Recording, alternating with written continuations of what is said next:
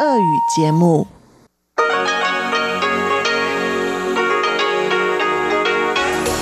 В эфире Международное радио Тайваня.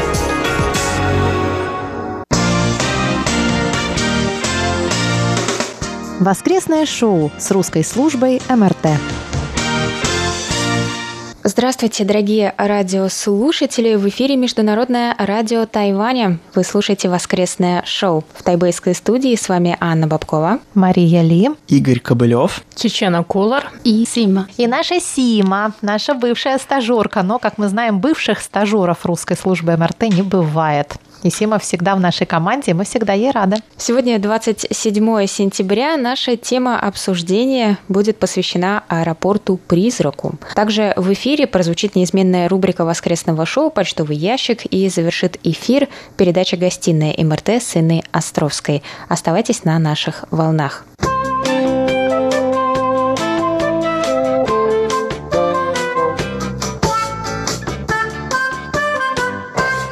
Но сначала по традиции озвучим результаты опроса и ответы на вопрос прошлой недели. В воскресном эфире мы поговорили о возможном запрете на разведение и содержание питбультерьеров на Тайване. Этот вопрос вновь стал актуальным после смертельного нападения питбуля на пуделя в Тайбэе. Мы спросили вас, а вы поддержали бы этот запрет? Только 57% ответили, что да, поддержали бы, а 43% написали, что нет. В Фейсбуке мы до сих пор не можем размещать опросы, потому что эта функция, к сожалению, там исчезла, но вы оставили нам комментарии под анонсом воскресного шоу. Например, Дмитрий Котенев написал Собака для дела нужна, чтобы овец пасти, склад охранять, слепого по улице водить, мины искать, охотиться. А когда заводят псов для забавы, жди беды. Категоричный ответ. Александр Сычев пишет, давно пора запретить агрессивные виды собак. Сколько уже было скандалов, связанных с ними, в том числе со смертельным исходом. Думаю, защитить себя можно как-то иначе. И мы также получили комментарии от э, пользователя под ником Буратино Пиноккио ВКонтакте. Он пишет, кстати, с 2021 года в России выгул собак опасных пород без намордника будет караться штрафом в 5000 рублей. Хорошие новости. Также мы получили от вас многочисленные на этой неделе письма. Видимо, проблема агрессивных собак волнует многих. Например, пишет Анатолий Клепов. На вопрос, а вы поддержали бы запрет на разведение и содержание агрессивных пород собак? Вконтакте я ответил «да», пишет Анатолий. И комментирует. В последнее время часто мелькают сообщения о нападении не только агрессивных пород собак, но и вообще собак на человека. Собак разводят везде, включая квартиры в городах.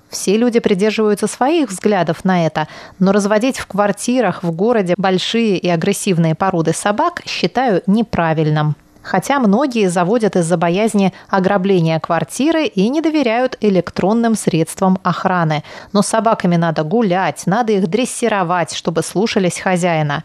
Когда я работал, то приходилось идти через промышленную зону, где часто я сталкивался с группами беспризорных собак.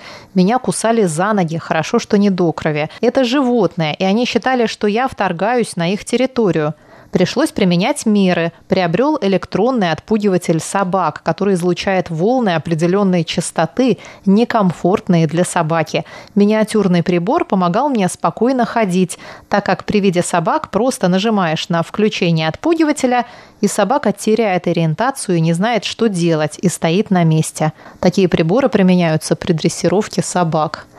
Вот век живи, век учись. Я первый раз про такое слышу.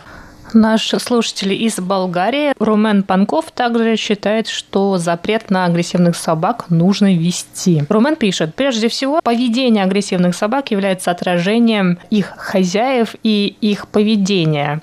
Я могу это утверждать по моим многолетним наблюдениям. Но согласно принципу демократии, за действия несовершеннолетних отвечают их родители. Соответственно, за собак также должны отвечать хозяева. У нас во дворе в деревне две большие собаки. Они сидят на поводке. Но они очень яростно относятся к посещениям электриков, к чужим котам и собакам. Так или иначе, они пугают чужих людей и животных. У нас в Болгарии все по закону Европейского Союза. Собаки должны сидеть на поводке не короче 6 метров. А я каждый вечер гуляю со своей собакой на поводке. Спасибо большое вам за этот вопрос. С уважением, Роман Панков, София, Болгария. А Виталий Иванов из Рыбинской Ростовской области пишет нам. После смертельного нападения питбуля на пуделя в Тайбэе стал актуальным вопрос возможного запрета на разведение и содержание питбуль-терьеров на Тайване. Когда жертвой бойцовской собаки станет женщина или ребенок, станет вопрос обязательного запрета собак агрессивных пород, как во многих странах Европы, некоторых странах Азии, Америки, в Австралии и Новой Зеландии. Эти запреты написаны кровью. И нам также пишет наш постоянный слушатель Николай Егорович Ларин из Подмосковья. Благодарю ваш малочисленный коллектив за актуальную беседу, касающуюся предполагаемого запрета на Тайване содержания собак породы питбуль. Я с радостью восприму этот закон.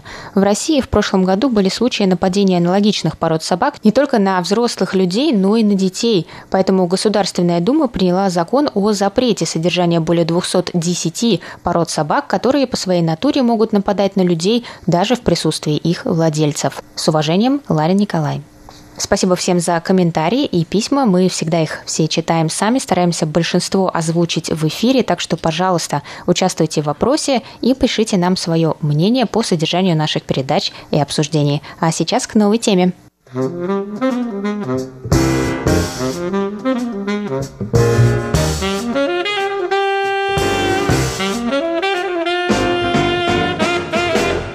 Давно не было слышно ничего про аэропорт Хэнчунь в Пиндуне. Какое, кстати, красивое название – аэропорт Вечной Весны. Это аэропорт в уезде Пиндун, самый южный аэропорт Тайваня. И это аэропорт призрак. Ни один пассажир не улетал и не прилетал в аэропорт в течение последних шести лет, с 2014 года. Но, несмотря на это, аэропорт не закрыт. В нем, по данным на 2019 год, работало 12 человек, включая диспетчеров взлетно-посадочной полосы и пожарных. Аэропорт был построен как военный во времена японского правления на Тайване, а в 2004 году он открылся для гражданских полетов, и три местных авиакомпании совершали регулярные рейсы в Хэнчунь. После 2007 года осталась одна авиакомпания – Uni Air. Они прекратили полеты в 2014 году, но до 2019 года рейс оставался в расписании на сайте аэропорта. Одна из его проблем – непредсказуемый сильный ветер в некоторые периоды года, который представляет опасность для небольших самолетов. На крупные международные самолеты посадочная полоса не рассчитана. Поддержка работоспособности аэропорта обходится в 25 миллионов новых тайваньских долларов в год. Это около 800 55 тысяч долларов США. Уезд же не оставляет надежд аэропорт оживить и привлечь зарубежные авиакомпании. Аэропорт находится ближе всех к парку Кэндин, где находится южная точка острова, популярная среди туристов место. И вот буквально в начале этой недели появилась удивительная новость. Филиппинская авиакомпания Platinum Skies совершила тестовый полет и приземлилась в аэропорту 21 сентября. Пилоты не останавливали двигатели и не покидали самолет, но помахали диспетчерской вышке через окна кабины. Авиакомпания выглядит заинтересованной в открытии авиасообщения, но из-за пандемии о дальнейшей судьбе рейса сейчас пока говорить сложно. И вот прочла я эту новость, и мне вспомнились разные транспортные точки, которые успешно превращались в парки и привлекали куда большее количество посетителей. Вот, например, железнодорожный парк в Гаусюне.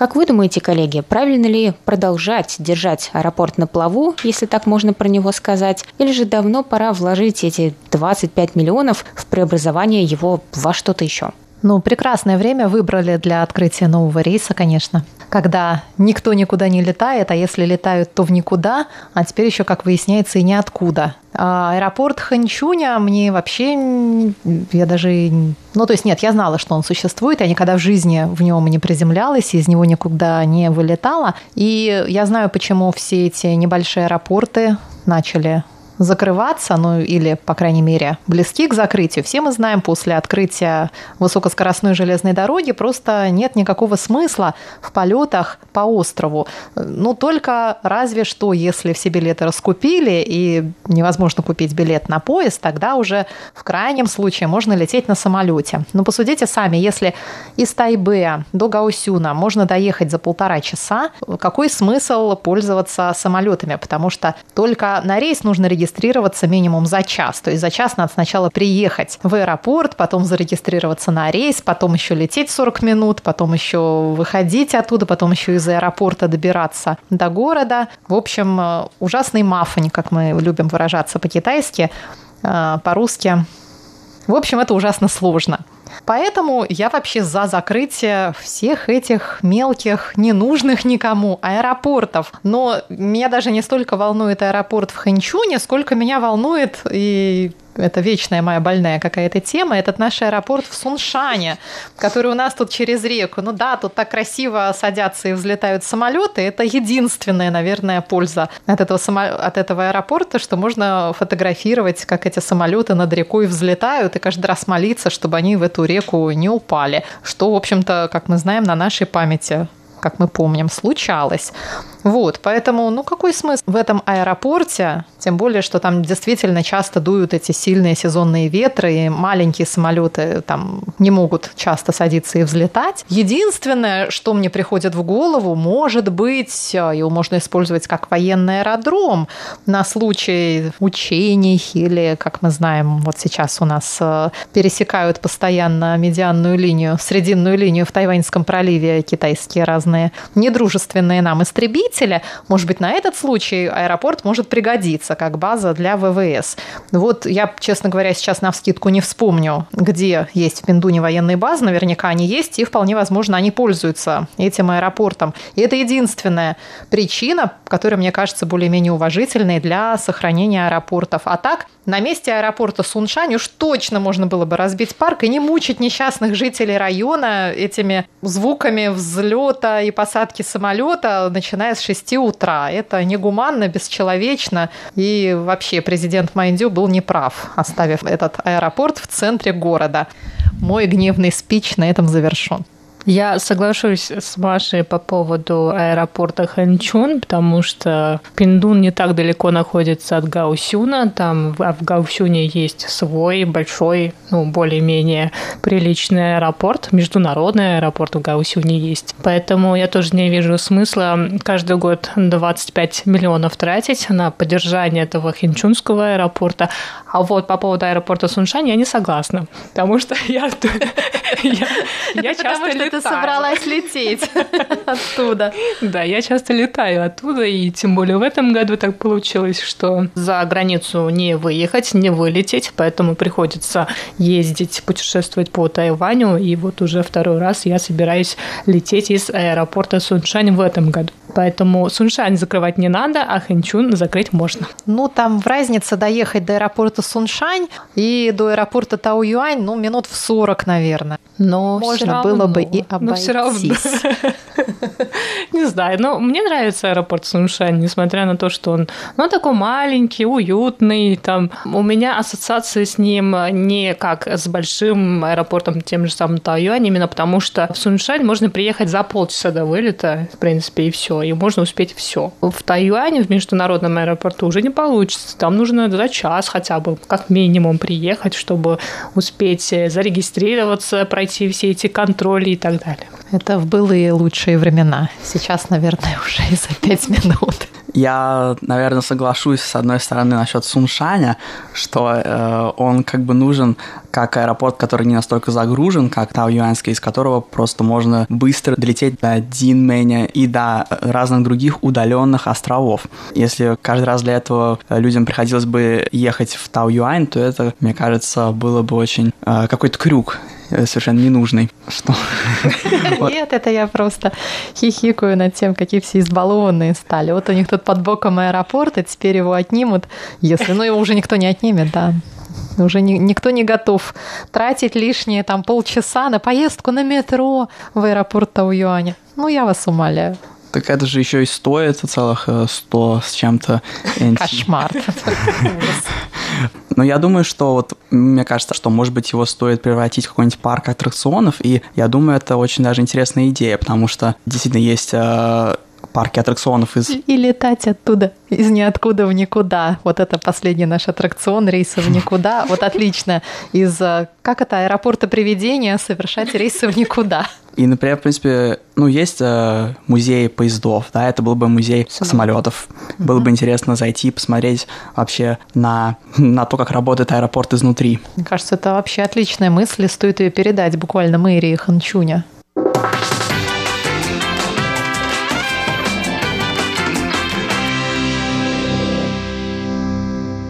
Ты когда-нибудь бывала в аэропорту Ханчуня? Ну, Летала? Честно, честно говоря, я раньше не знала, что существует аэропорт Хэнчэн. И я согласна с вами, что до Хэнчэн доехать, ну, из Каошуна это очень удобно.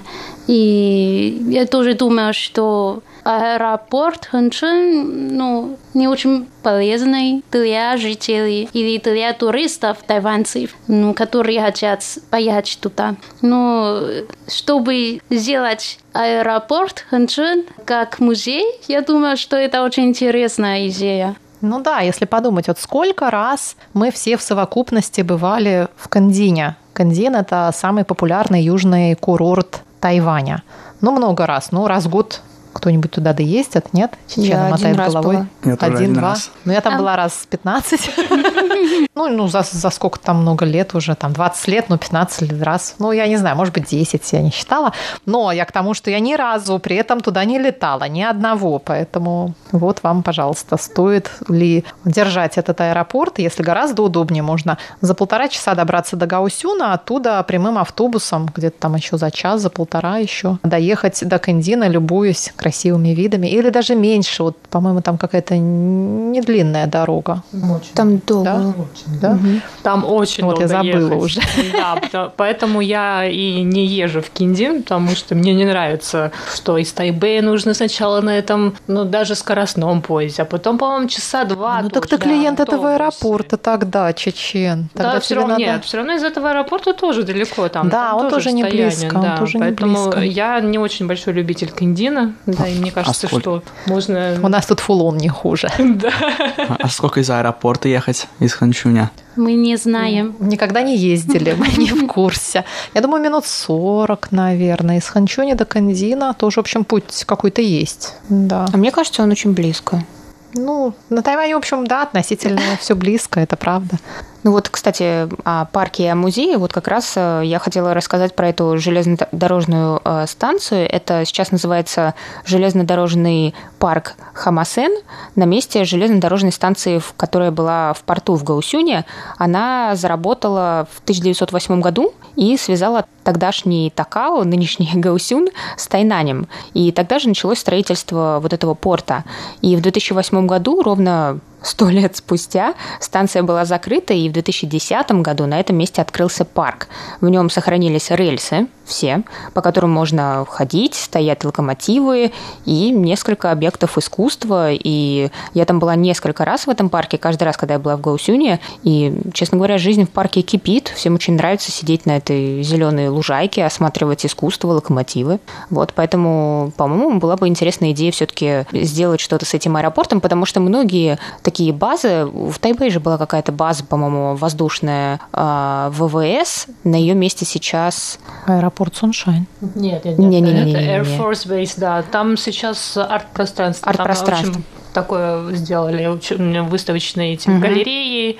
Это вообще, я думаю, что многие парки раньше были какими-то такими вот пространствами, которые, ну, культурные, которые переделали вот э, в парк. Так что, да, я считаю, что надо так и поступить. Хотя я, конечно, думала о как бы военном применении этого аэропорта, но, во-первых, я против войны э, любой, а во-вторых, раз этот, ну, как бы аэропорт не приспособлен для посадки даже крупных самолетов, я не знаю, насколько он подходит для военных самолетов, как бы насколько это одно и то же. Может быть, э, кто-то из слушателей знает, э, одно ли это и то же, могут ли истребители садиться в таких местах. Что думают наши слушатели? Какова должна быть судьба аэропорта «Призрака»? Присылайте свои ответы нам на почтовый ящик МРТ по адресу russ.rti.org.tw.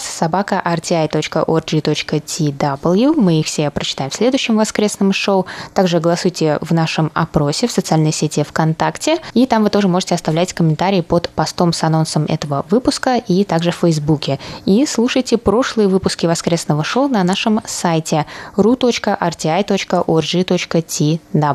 На этом воскресное воскресное шоу с русской службы Международного радио Тайваня подошло к концу.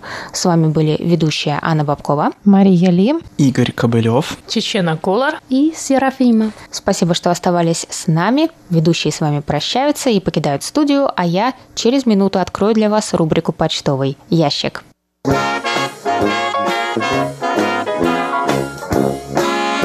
Воскресное шоу с русской службой МРТ.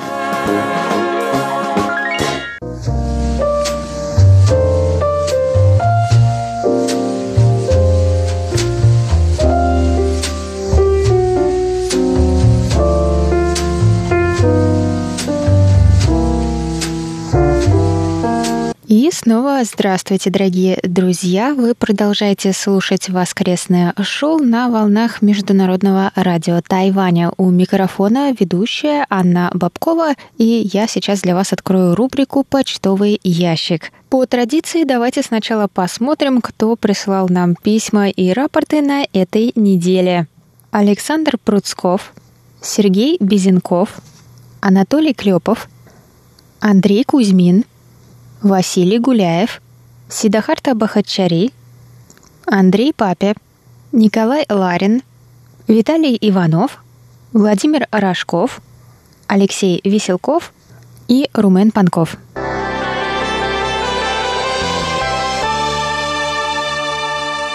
И я вам напоминаю, что на коротких волнах вы можете услышать нас на частоте 5900 кГц с 17 до 17.30 UTC и на частоте 9490 кГц с 11 до 12 UTC. И вы в любое время можете заходить на наш сайт по адресу ru.rti.org.tw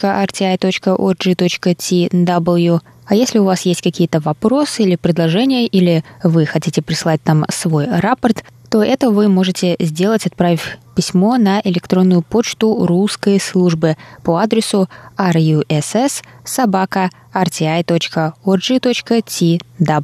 Теперь давайте посмотрим, как нас было слышно на первой частоте, на частоте 5900 кГц, на которой мы вещаем с 17 до 17.30 UTC.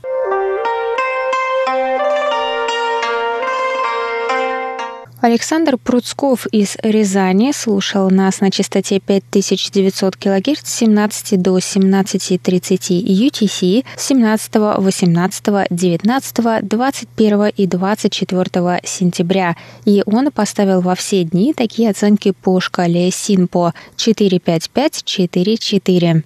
Следующий рапорт от Сергея Безенкова из Челябинской области. Он слушал нас на частоте 5900 кГц с 17 до 17.30 UTC 20 сентября.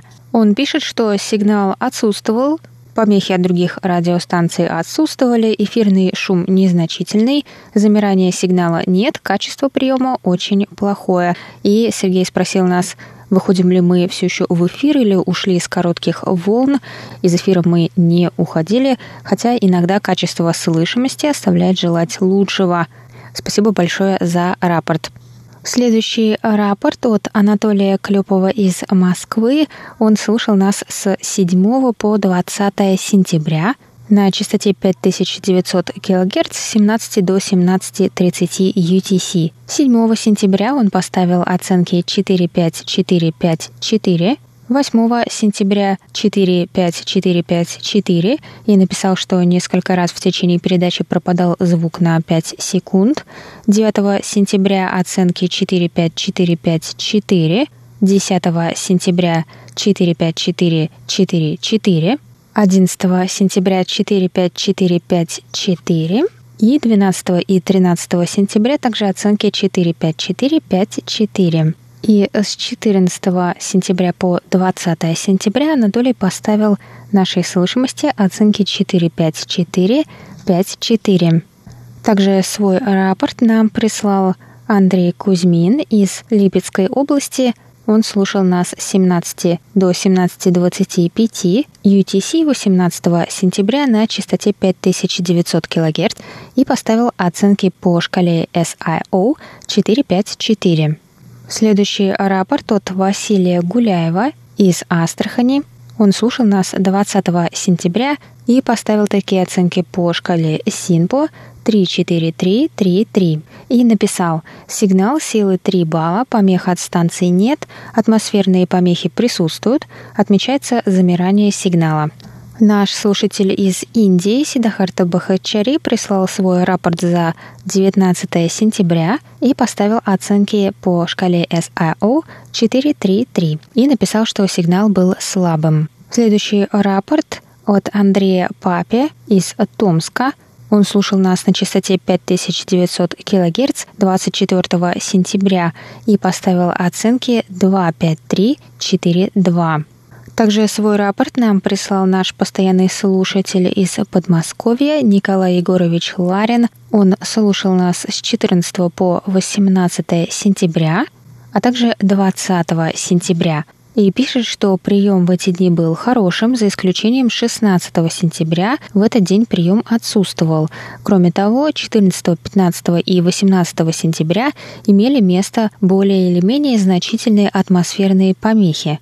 Он также написал, что получил QSL-карточки от Интеррадио Румыния, сказав, что страны начали заниматься отправкой почты в Россию – да, мы очень рады этой новости и надеемся, что Тайвань также восстановит почтовое сообщение с Россией как можно скорее. Я напоминаю, что мы заполняем все QSL-карточки каждую неделю на основе рапортов, которые мы получаем от вас, наших слушателей и мониторов. И как только сообщение восстановится, мы их отправим. И 20 сентября Николай Егорович слушал нас на частоте 5900 кГц и написал, что прием в этот день был своеобразным. Рубрика «Воскресное шоу» была слышна она отлично, а передача «Почтовый ящик» резко изменилась в худшую сторону. Сигнал стал уменьшаться, а атмосферные помехи увеличиваться. В результате речь ведущей стала разборчивой лишь на треть. Поэтому слышимость почтового ящика по шкале Симпу можно оценить на 35243. Еще один рапорт у нас сегодня от Виталия Иванова из Рыбинска. Он слушал нас и на частоте 5900 кГц, и на частоте 9490 кГц с 4 по 23 сентября. Давайте посмотрим, как он оценил прием в эти дни. 4 сентября на частоте 5900 кГц оценка слышимости 54444. 6 сентября 9490 44 344 5900 544 44 7, 10 и 12 сентября 5 900 544 44 12 сентября 9 490 44 334 13, 15 и 16 сентября 5 900 544 44 9 490 13 сентября 44 334 19 сентября 9 490 44 334 5 900 544 44 20 сентября 9 490 44 334 5 900 все четверки 21 сентября 5 900 44 344 23 сентября 5 900 544 44. И таким образом мы плавно переходим к рапортам по нашей второй частоте 9490. Эту частоту слушал Владимир Рожков из города Канска. 12 сентября с 11 до 11.30 UTC и поставил оценки 45444. И последний на сегодня рапорт от Алексея Веселкова. Он слушал нас на частоте 9490 кГц с 11 до 12 UTC 19 и 21 сентября. Оценки по шкале СИНПО 14311 и 24322. И на этом я завершаю рубрику «Почтовый ящик» на сегодня. С вами была Анна Бабкова в эфире воскресного шоу с русской службой МРТ. Заходите на наш сайт по адресу ru.rti.org.tw, а также скачивайте наше новое приложение, очень удобное. Оно называется RTI2Go. Можно в поиск просто ввести RTI – это английская аббревиатура названия нашей радиостанции «Международное радио Тайваня». Но приложение доступно на русском языке. И мы очень благодарны всем нашим штатным и внештатным мониторам за рапорты и всем нашим слушателям за письма. Пожалуйста, продолжайте присылать ваши рапорты. Мы всегда обязательно подтверждаем их QSL-карточками и иногда